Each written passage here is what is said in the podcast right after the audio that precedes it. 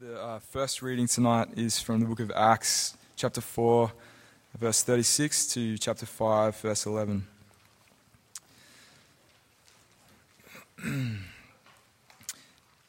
Thus, Joseph, who was also called by the apostles Barnabas, which means son of encouragement, a Levite, a native of Cyprus, sold a field that belonged to him and brought the money and laid it at the apostles' feet. But a man named Ananias, with his wife Sapphira, sold a piece of property, property, and with his wife's knowledge, he kept back for himself some of the proceeds and brought only a part of it and laid it at the apostles' feet. But Peter said, Ananias, why has Satan filled your heart to lie to the Holy Spirit and to keep back for yourself part of the proceeds of the land? While it remained unsold, did it not remain your own? And after it was sold, was it not at your disposal? Why is it that you have contrived this deed in your heart, and you have not lied to man, but to God? When Ananias heard these words, he fell down and breathed his last, and great fear came upon all who heard of it. The young men rose and wrapped him up and carried him out and buried him. After an interval of about three hours, his wife came in, not knowing what had happened. And Peter said to her, Tell me what you sold the land. Tell me whether you sold the land for so much. And she said, Yes, for so much.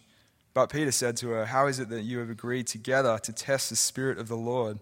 Behold, the feet of those who have buried your husband are at the door, and they will carry you out. Immediately she fell down at his feet and breathed her last. When the young men came in, they found her dead, and they carried her out and buried her beside her husband. And great fear came upon the whole church and upon all who heard of these things.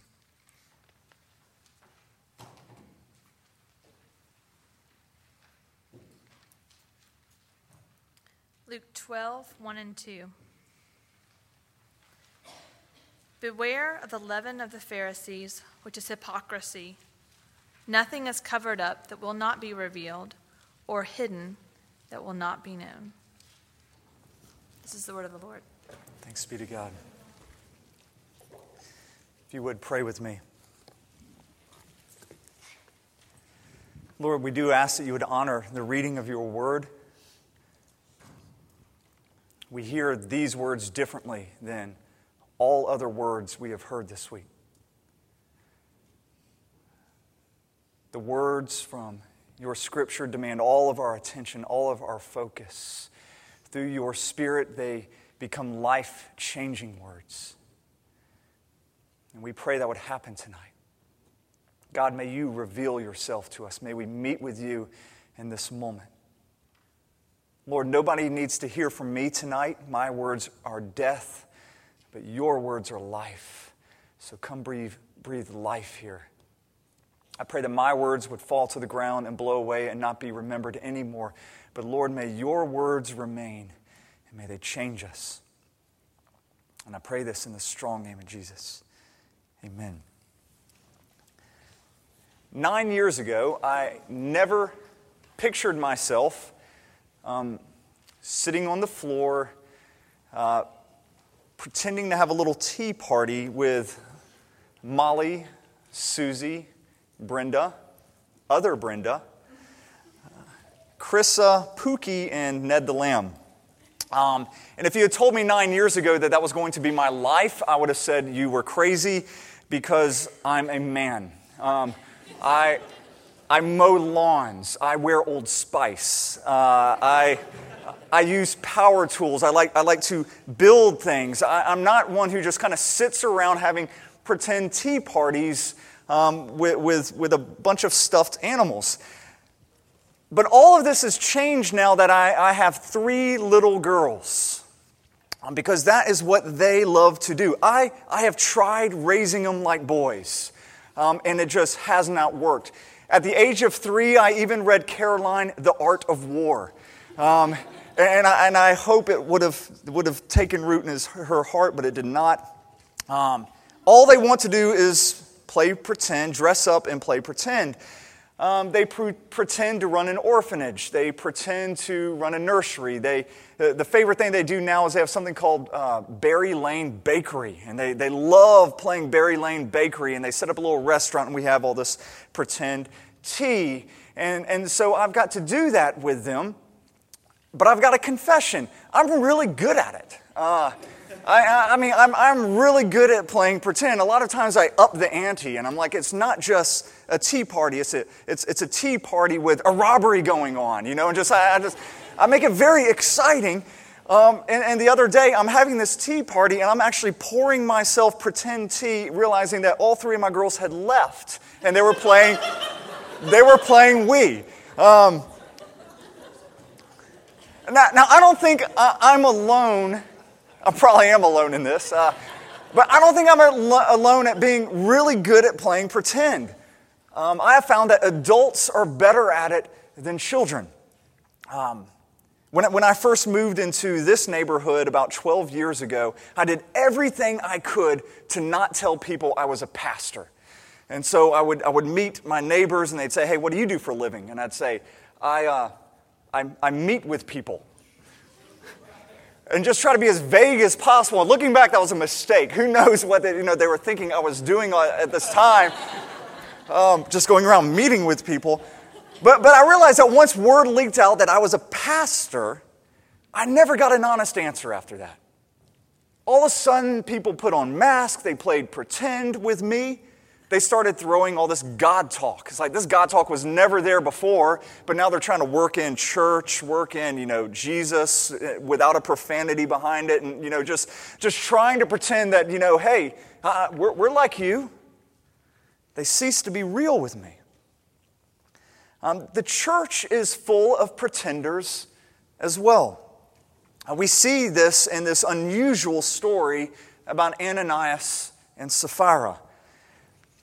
You can read through all of the New Testament and you're not going to read anything like this.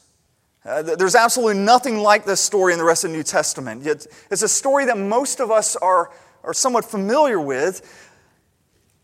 You've heard the story how they, they lie and God slays them down for their wickedness because they're evil people. I mean, nobody names their kids Ananias and Sapphira now. Those, you don't, those names are bad, they're evil. But if you slow down and actually read this story, you're going to realize they're not particularly bad people. Matter of fact, they look a lot like us. Ananias and Sapphira sold some property. They gave this money to the apostles. It was a very generous thing to do. Um, it'd probably be safe to say it is more generous than what most of us in here have done. Maybe all of us. Going and selling some of our property and giving the proceeds to the church. And I'm sure it was, a, it was a great deal of money. Now, you know, I'll give you this granted, they, they fudged a little, they lied just a little bit about the amount that they gave, but it was still a generous thing. You know, maybe they gave 80% and they kept back 20%. Is that really worth their death? Really? I mean, the church was, was richer for it. I'm sure the poor that were helped by it could care less where the money came from and if the people who gave it lied or what their ethics were. They, they just wanted the money to help them out. Do, do you know what Birmingham would look like if all of the churches acted like Ananias and Sapphira, if every church member acted like them, do you know what Birmingham would look like? You would completely eliminate poverty in all of Birmingham. There would no longer be a homeless problem.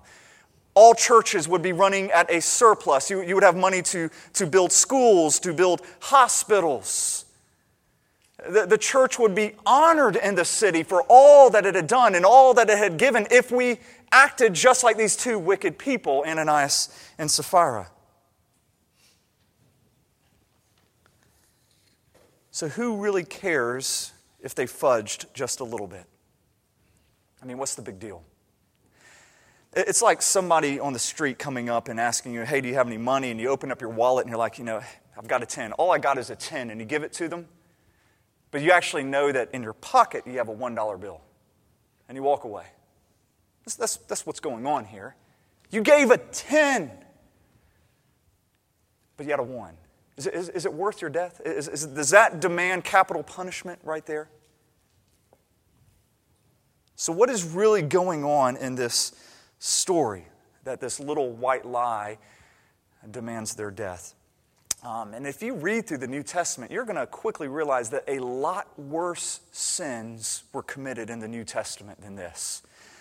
And yet, nowhere does God just kill them. Um, you, you have, for instance, I'll just look at the Corinthians. Corinthians the church of Corinth, they're suing one another over trivial things. They are committing sexual immorality. They are eating food sacrificed to idol, idols. They are even boasting of the fact that somebody in their congregation is having a sexual relationship with their stepmother, and they're boasting about that. They are getting drunk when they partake in the Lord's Supper. And yet, despite all of that happening, not once is anybody there just slain. God doesn't punish anybody there. But here in this story, little white lie from people being very generous. And no matter how you spin this, no matter how you interpret this, it ends with two dead people in front of the apostles' feet. And so it's it's a difficult passage to understand when you first read it. And so something of great stake, something of great importance has to be going on here. This story is contrasted with what happens just before it. It's why we read the end of chapter 4, because chapter 5 begins with the word but, but a man named Ananias. And this is a strong contrast. And so you have to understand what was happening before in order to understand what's really going on here. And so you go to verse 32 when it says, Now the full number of those who believed were of one heart and soul. One heart and soul. And, and no one said that any of their things belonged to him was his own, but they had everything in common. We looked at this just a couple of weeks ago when we were going through this part of Acts and how there's this perfect unity in this early church. They're all on the same page. And that's one of the reasons that the early church is exploding in growth because they're of the same mind, they're unified, they have the same mission. Nothing is hidden from one another. And then here come Ananias and Sapphira, and they blow it all with a white lie. They, they completely shatter this unity. No longer is it one heart, one mind, but they completely dissolve that. They break community, and that is what this story is about. It's, it's not so much a story about greed. I do think you could preach about greed from this text, but that's, it's not primarily about greed. I mean, they didn't have to give anything. I do think they were greedy people, but that's not why God killed them. Because if they had come and given 80% and said, hey, we're keeping back 20%, okay? If they had been open and honest about that, they wouldn't have been killed. It was something about the lie, something about the cover up there. That's why God killed them. The problem is they're not being honest with the church. There's that unity, there's that sameness, there's, there's this openness and vulnerability and transparency before everybody, and then they go and they lie. They don't want others to know the true condition of their heart. We do struggle with greed, and we can't let anybody know this. Yes, Peter, that really is all the money. They wanted people to see them like they saw Barnabas. They wanted all that respect and that honor that Barnabas got. They wanted to be seen just like them, and not for people to see them with greedy hearts. Ananias and Sapphira were the first people we have in the New Testament, and, and that first people in the early church to put on a mask. To put on a mask. To pretend to be somebody that they were not. It, it's right here, early in the church, that being fake, fakeness entered in and began destroying community. And it needed a severe punishment. Now, I bet you can relate to this. Um, I, am the youngest of three children growing up, and we went to a church that was 30 minutes away. Um, most of our family arguments happened in the car on the way to church. Um, I'm not sure if any of y'all could relate to that, but that's just, that is when our arguments were most intense. Yet the moment we got out of those car doors, the moment we walked in the church, we were the Brooks family. You know, we have mom, the church organist, dad, the deacon, you know, the three stellar children there, the model of what a Christian family should be. And, and we had to play that part. And I really, I kind of felt like I needed to play that part. Keep up that image. Uh, for those of you who are, are home group leaders, I would, if I was a betting man, I'd put money on this. I bet that a lot of times you might have, let's just say, strong disagreements or personalities might come out probably in the five minutes before home group starts, is when there's going to be some intense fight. But when people come through the doors, I'm so glad y'all are here. You know, come in. Yes, thank you. My home always looks like this. It's always clean. We're always perfect, you know, and just my children are always wearing dresses. Yes, you know, and just just come into our perfect life. And, and I, I bet that's happened to y'all, not me, to y'all. Ananias and Sapphira would have got along really well with Southern Christians. They would have, they would have fit right in. It's, it's who they were but it's not who God wanted them to be. Let me tell you what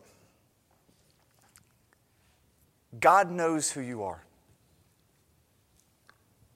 God knows who you are. And I know who you are. You're a selfish, rotten, wretched sinner, just like the person next to you, both sides, in need of grace in need of Jesus to save you. That, that, that's who you are. Anytime you try to uh, hide your anger, hide your greed, hide your selfishness, hide your addictions, hide your pride, and pretend to be these perfect people, you are no different than Ananias and Sapphira. We all put on these masks because the, the thoughts the thought of somebody actually knowing us, actually knowing the, the hidden sins in my heart, the things I do when nobody's looking, the, the, the thought of somebody actually knowing that terrifies us. But God knows who we are. And let me tell you what God does not love the person you pretend to be, He loves the person that you are. God didn't die on the cross for the person that you pretend to be. He died for the sinful, wretched, horrible person that you are. That's the person he died for. That's the person he loves. That is the person that he is not ashamed to call his own. Here in Acts, we see that this early church, it is thriving. I mean, all before you see the Holy Spirit, He is working, He is moving. It is a powerful testimony of the church going forward. There's this openness with believers. And then these two people play pretend, and it messes it all up. And the Holy Spirit, when He sees them playing pretend and He sees that hypocrisy, He sees that as a bigger threat than sexual immorality, a bigger threat than Christians suing one another, bigger threat than getting drunk at the Lord's table. He says, I got to, we have to end that because that will kill the church. Just think of how different this story would have been if Ananias and Sapphira had been honest. I mean, just think about it. If, if Peter had said, is, is this, you sold the land for this? And he said, No, no, that's, sorry, I didn't mean to give that impression. Now it's 80%. We're keeping back 20. Honestly, we just, we're really scared to give everything. We're really scared. Um, I, I, I, just, I know we've talked about the sovereignty of God, but I just kind of feel like I need a, a, a nest in which I can land. What do you think would have happened if, if do you think God would have been like, sorry, wham, you know, you're dead. You know, you confess that. Sorry. You, you, would have, you would have seen the church rallying around them. Well, let's pray for you. Let's pray that, that God shows himself as real to you. Let's pray that whatever idol you're holding on to, whatever security you think that money can provide, that he shows you that it's worthless. Let's pray that you believe God's grace, that you find in his, your identity in him alone. Let's pray this for you. That's what you would have seen. It had been transforming for the church if there had been an openness and a vulnerability there. What are we supposed to learn from this story? Um, well, for starters, I think we should learn that we're supposed to be real, we're supposed to be honest with our Christian brothers and sisters. I think God wants us to realize that His Spirit only works with who we are not who we pretend to be. And so, if, if you feel like the Spirit of God is just not moving and He's not working in your midst, maybe you should try taking off your mask because you're just pretending too much. God wants us to be so secure in His grace that we no longer have to pretend to be somebody else. When Sapphira came forward and lied to Peter, it says in verse 9, chapter 5, it says, How could you test the Spirit of the Lord? I love that word test. Ananias was only accused of lying to the Spirit. Sapphira is accused of testing. And, and testing the Spirit of the Lord is seeing how much you can get away with how much you could get away with before he calls your bluff. How much before he calls you on it. He says, I, I, I know, I know the real condition of your heart. A little over 30 years ago, um, some of you might have, might have heard of the great Asbury College revival that happened. Um, Asbury College, it's, it's in Kentucky. Um, it's a Christian, private Christian school. And over 30 years ago, they had this amazing revival in which a normal 50 uh, minute chapel service turned into a chapel service that lasted 185 hours nonstop. Um, people did not leave the chapel for over a week. Um, students um, and faculty, they fi- found themselves quietly praying, weeping, some silently, some out loud. Um, they were openly confessing their sins. They were seeking forgiveness from people that they had, had injured or had hurt. Um, God's Spirit was just moving so, so much in that room. Um, one, one student uh, even went up to the dean, and the dean wrote about this and it just came up to him and said, Dean, I just want you to know that I am a habitual liar. I've lied to you, and I've been lying to all of these people. And there was just such a freedom of confession during this time. Um, the people who hadn't been at the chapel service at this time, they were out there wondering, why is nobody going to class? You know, where is everybody? So they, they go around to try to investigate. They get in the room, they, they can't leave. The Spirit of God simply just overwhelms them, and they begin praying and weeping and confessing. The, the, revival was not chaotic, it was very orderly. Um, God was just simply moving in their hearts in an extraordinary way. Um, the revival spread to about 130 or so different colleges. Missionaries came up from this. People called to missions, sent all over the world. It's safe to say that this revival had a, a large impact all over the globe. And it's interesting how it all started.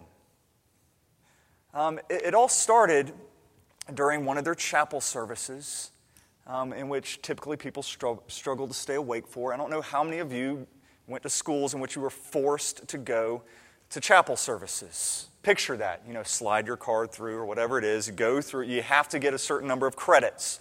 That's the congregation there, all right? And they had a guest speaker who got up and was extremely dull. People had a hard time paying attention to, and he ended 10 minutes early. So there was 10 minutes to kill. And so he, he said, Does anybody here have something that they would like to share? We, we got 10 minutes. Anybody want to share? Um, and a young man came forward. This man was known by all other students there. He was kind of the Christian leader of of the campus. He was the Barnabas of this story, if you will. That's, that's what people identified him as. And he walked down the podium and he, he grabbed it, and people say you know, he was just visibly trembling. And he got up there and he just said, I, I, just, I just have to say this because I am completely addicted to pornography. And the Spirit of God fell. Spirit of God fell. Started changing lives. Because a guy, a guy gets up there and, you know, and under the Spirit just, just pushing him, he's saying, I can't pretend anymore. Everybody here thinks I'm a Barnabas. Everybody's here like, you're a great Christian leader. You're, you're doing all this. Wow, we, we want to be like you. Parents are thinking, that's the kind of, you know, the person that I want my daughter to marry right there and all this. And he's living this huge lie. He gets up there and he's, he's so sick of wearing this mask. He's so sick of pretending. He gets up there and he just says, This is who I am. The Spirit of God falls. And then that podium was lined up with people just confessing and confessing, saying, This is who I am. There's a lot of talk, especially uh, I did college ministry for about 10 years, in which revival is one of those buzzwords that everybody wants revival, revival, revival. I promise you, that's not what people want when they're praying for revival. They're, they're praying for, give us this power, give us these signs, do a few miracles. When they're praying for revival, they're not thinking, can I get on a rooftop and broadcast my sins to everybody? That I could be so secure in your love, Jesus, so secure in the gospel that my identity is in you and you alone, that I could get up and I could just say, This is my sin, this is who I am, but my, my identity is not in what you think about me, my identity is in Jesus Christ. And so He is the one who has saved me, and so I can openly share this. I can even agree with Paul, oh wretched man that I am. God will someday set me free from this because I am trusting Him in this. That's, that's, that's the seeds of revival there, which I don't think is what people have in mind when they pray. Ananias and Sapphira, they're hypocrites um, because they pretended to be something that they were not. They pretended to be better people, better hearts than they had. Um, but there's another form of hypocrisy that I think is also in the church and something we have to fight equally as hard. Um, I, I, know so many Christians who play pretend every day, but, but not like Ananias and Sapphira. Uh, I guess the best way I could, I could share this is just, just to tell a story or just give an illustration. Have you ever been sitting around just, just shooting the breeze with your friends? You know, talking about whatever game happened earlier, talking about, you know, whatever is the current trendy TV show that's on, and you're talking about this, and then and then you, you realize like the person's voice just kind of fades away. It's like womp, womp, womp, womp, womp. Maybe it's just me that that happens to. And I just think, I don't care about any of that. There's not one thing you're telling me that I have the remotest interest in, interest in at this point. And in you, just there stirs this deep passion about who you are in Christ, what He's doing in your life, how the gospel has radically changed you. And hear this wah, wah, wah, wah, just, just coming at you, and you nod your head and you kind of push that down. You're like, I, I can't just talk about those things. They'll think I'm a freak. And so you kind of nod your head and like, yeah, that was, that was, a, that was a really good episode. Yeah, yeah, Georgia Bulldogs 0 and 2. You know, yeah, I heard about that. And you just, there's a part in you, uh, just like Galatians says, you know, the spirit inside of you crying out, Abba, Father. And you just want to say, I'm a child of God. All right? I just want to say it. I just, I just want to say Jesus is alive. And, and, but you push it down. And what you're doing is you're denying who you are. You're a child of the king, and you have reduced yourself to things that the servants would talk about, people in bondage would talk about. And you just kind of nod your head in agreement. It's like, yes, that, that's, that's really what holds the affections of my heart. I got to agree with you on that. Let go of those things. Embrace who you are as a child of God. Think of the encouragement that we would have if we begin sharing the intimate things that God is doing in our heart. The things that God's teaching you in prayer, the things that God's teaching in your word, and we begin praising Him corporately together. Think of what the church would look like if you became the person or opened up and acknowledged the person you are. Because if you keep suppressing that and keep suppressing that, you know what? You actually will be that shallow, surface level person. You'll no, lo- you'll no longer be a hypocrite. That will be who you are. And I know some of you are thinking, I just, you know, I just can't turn that on. I mean, I've never talked about those things. I've felt those stirrings, but I've never, people just think I'm so weird. My, my husband would think I'm weird if I do that. My family would. Let me tell you, just, just take a step of faith. Um, Lauren and I started dating like 20 something years ago. Uh, in the 80s, late 80s, I can't even remember. But uh, shortly after we started dating, um,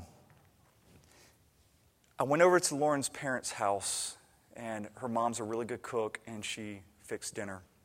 She asked me if I liked butter beans. Uh, and I said yes, I like butter beans. I've, I promise you, I've replayed that conversation about a thousand times in my mind. Um, I, I, am certain that I did not say, I love butter beans with a passion. I, am I'm, I'm certain I did not say, you know what, if I could only eat one thing for the rest of my life, it would be butter beans. I, I, just, I just simply said, yes, I like butter beans. Well, so, for six years of dating, every meal, everyone I ever had with her family, she served me butter beans. When we got married, Every meal afterwards, she has served butter beans. I mean, it's, it's astonishing. We'll go and she'll be like, I didn't have time to cook tonight. I just, I just thought to order pizza. I'm like, but I know how much you love butter beans. And so, so we will have pizza and butter beans together. I, I, I am not making this up.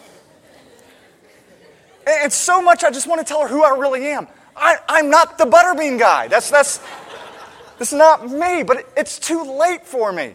I, I, I, am, I am caught in this lie and I will live it forever because I will, I will crush her if I ever say that. And, and I think some of you kind of feel that way. You, you've been trapped. You've, you've put on this, you've pretended, you've put on this mask for so long, and you're like, well, it's just easier to stay the course. We're not talking about butter beans here, all right? We're talking about your identity as a child of God.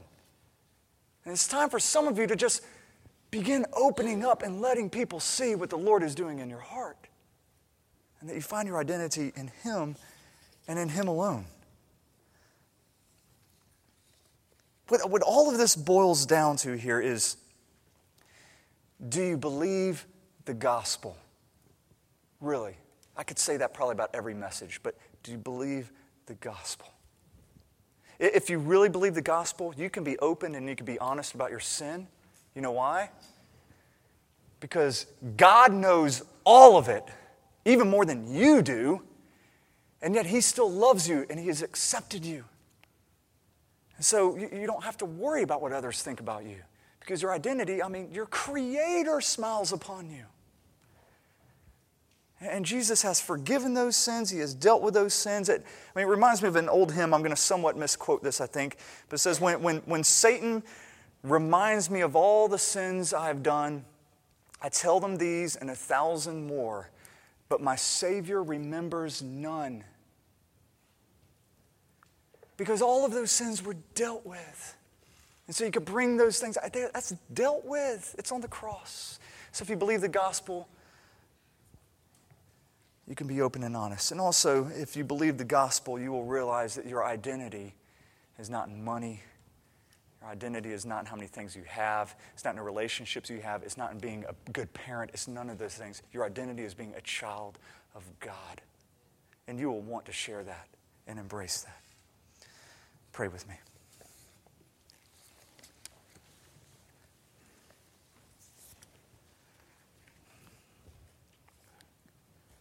Our Father, every one of us here needs to confess that we are no different than Ananias and Sapphira. Every one of us have played pretend. Every one of us have put up mask. We're terrified of people knowing us. God, I pray that through your Spirit, those things will begin breaking down. I pray we would, through the power of your Spirit, actually believe the gospel. Not just intellectually, but it would permeate so deep in us, it would transform us and how we live. And that there would be such openness with us that your Spirit would be free to move and powerful testimony of Jesus in our midst.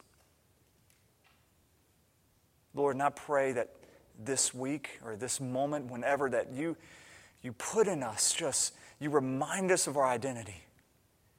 And we hear your whisperings of love being blown into our heart, that we would not shy away from that. But Lord, that we would be open and we would share and we would embrace who we are. We would not hide our identity from those who we've been hiding from in the past.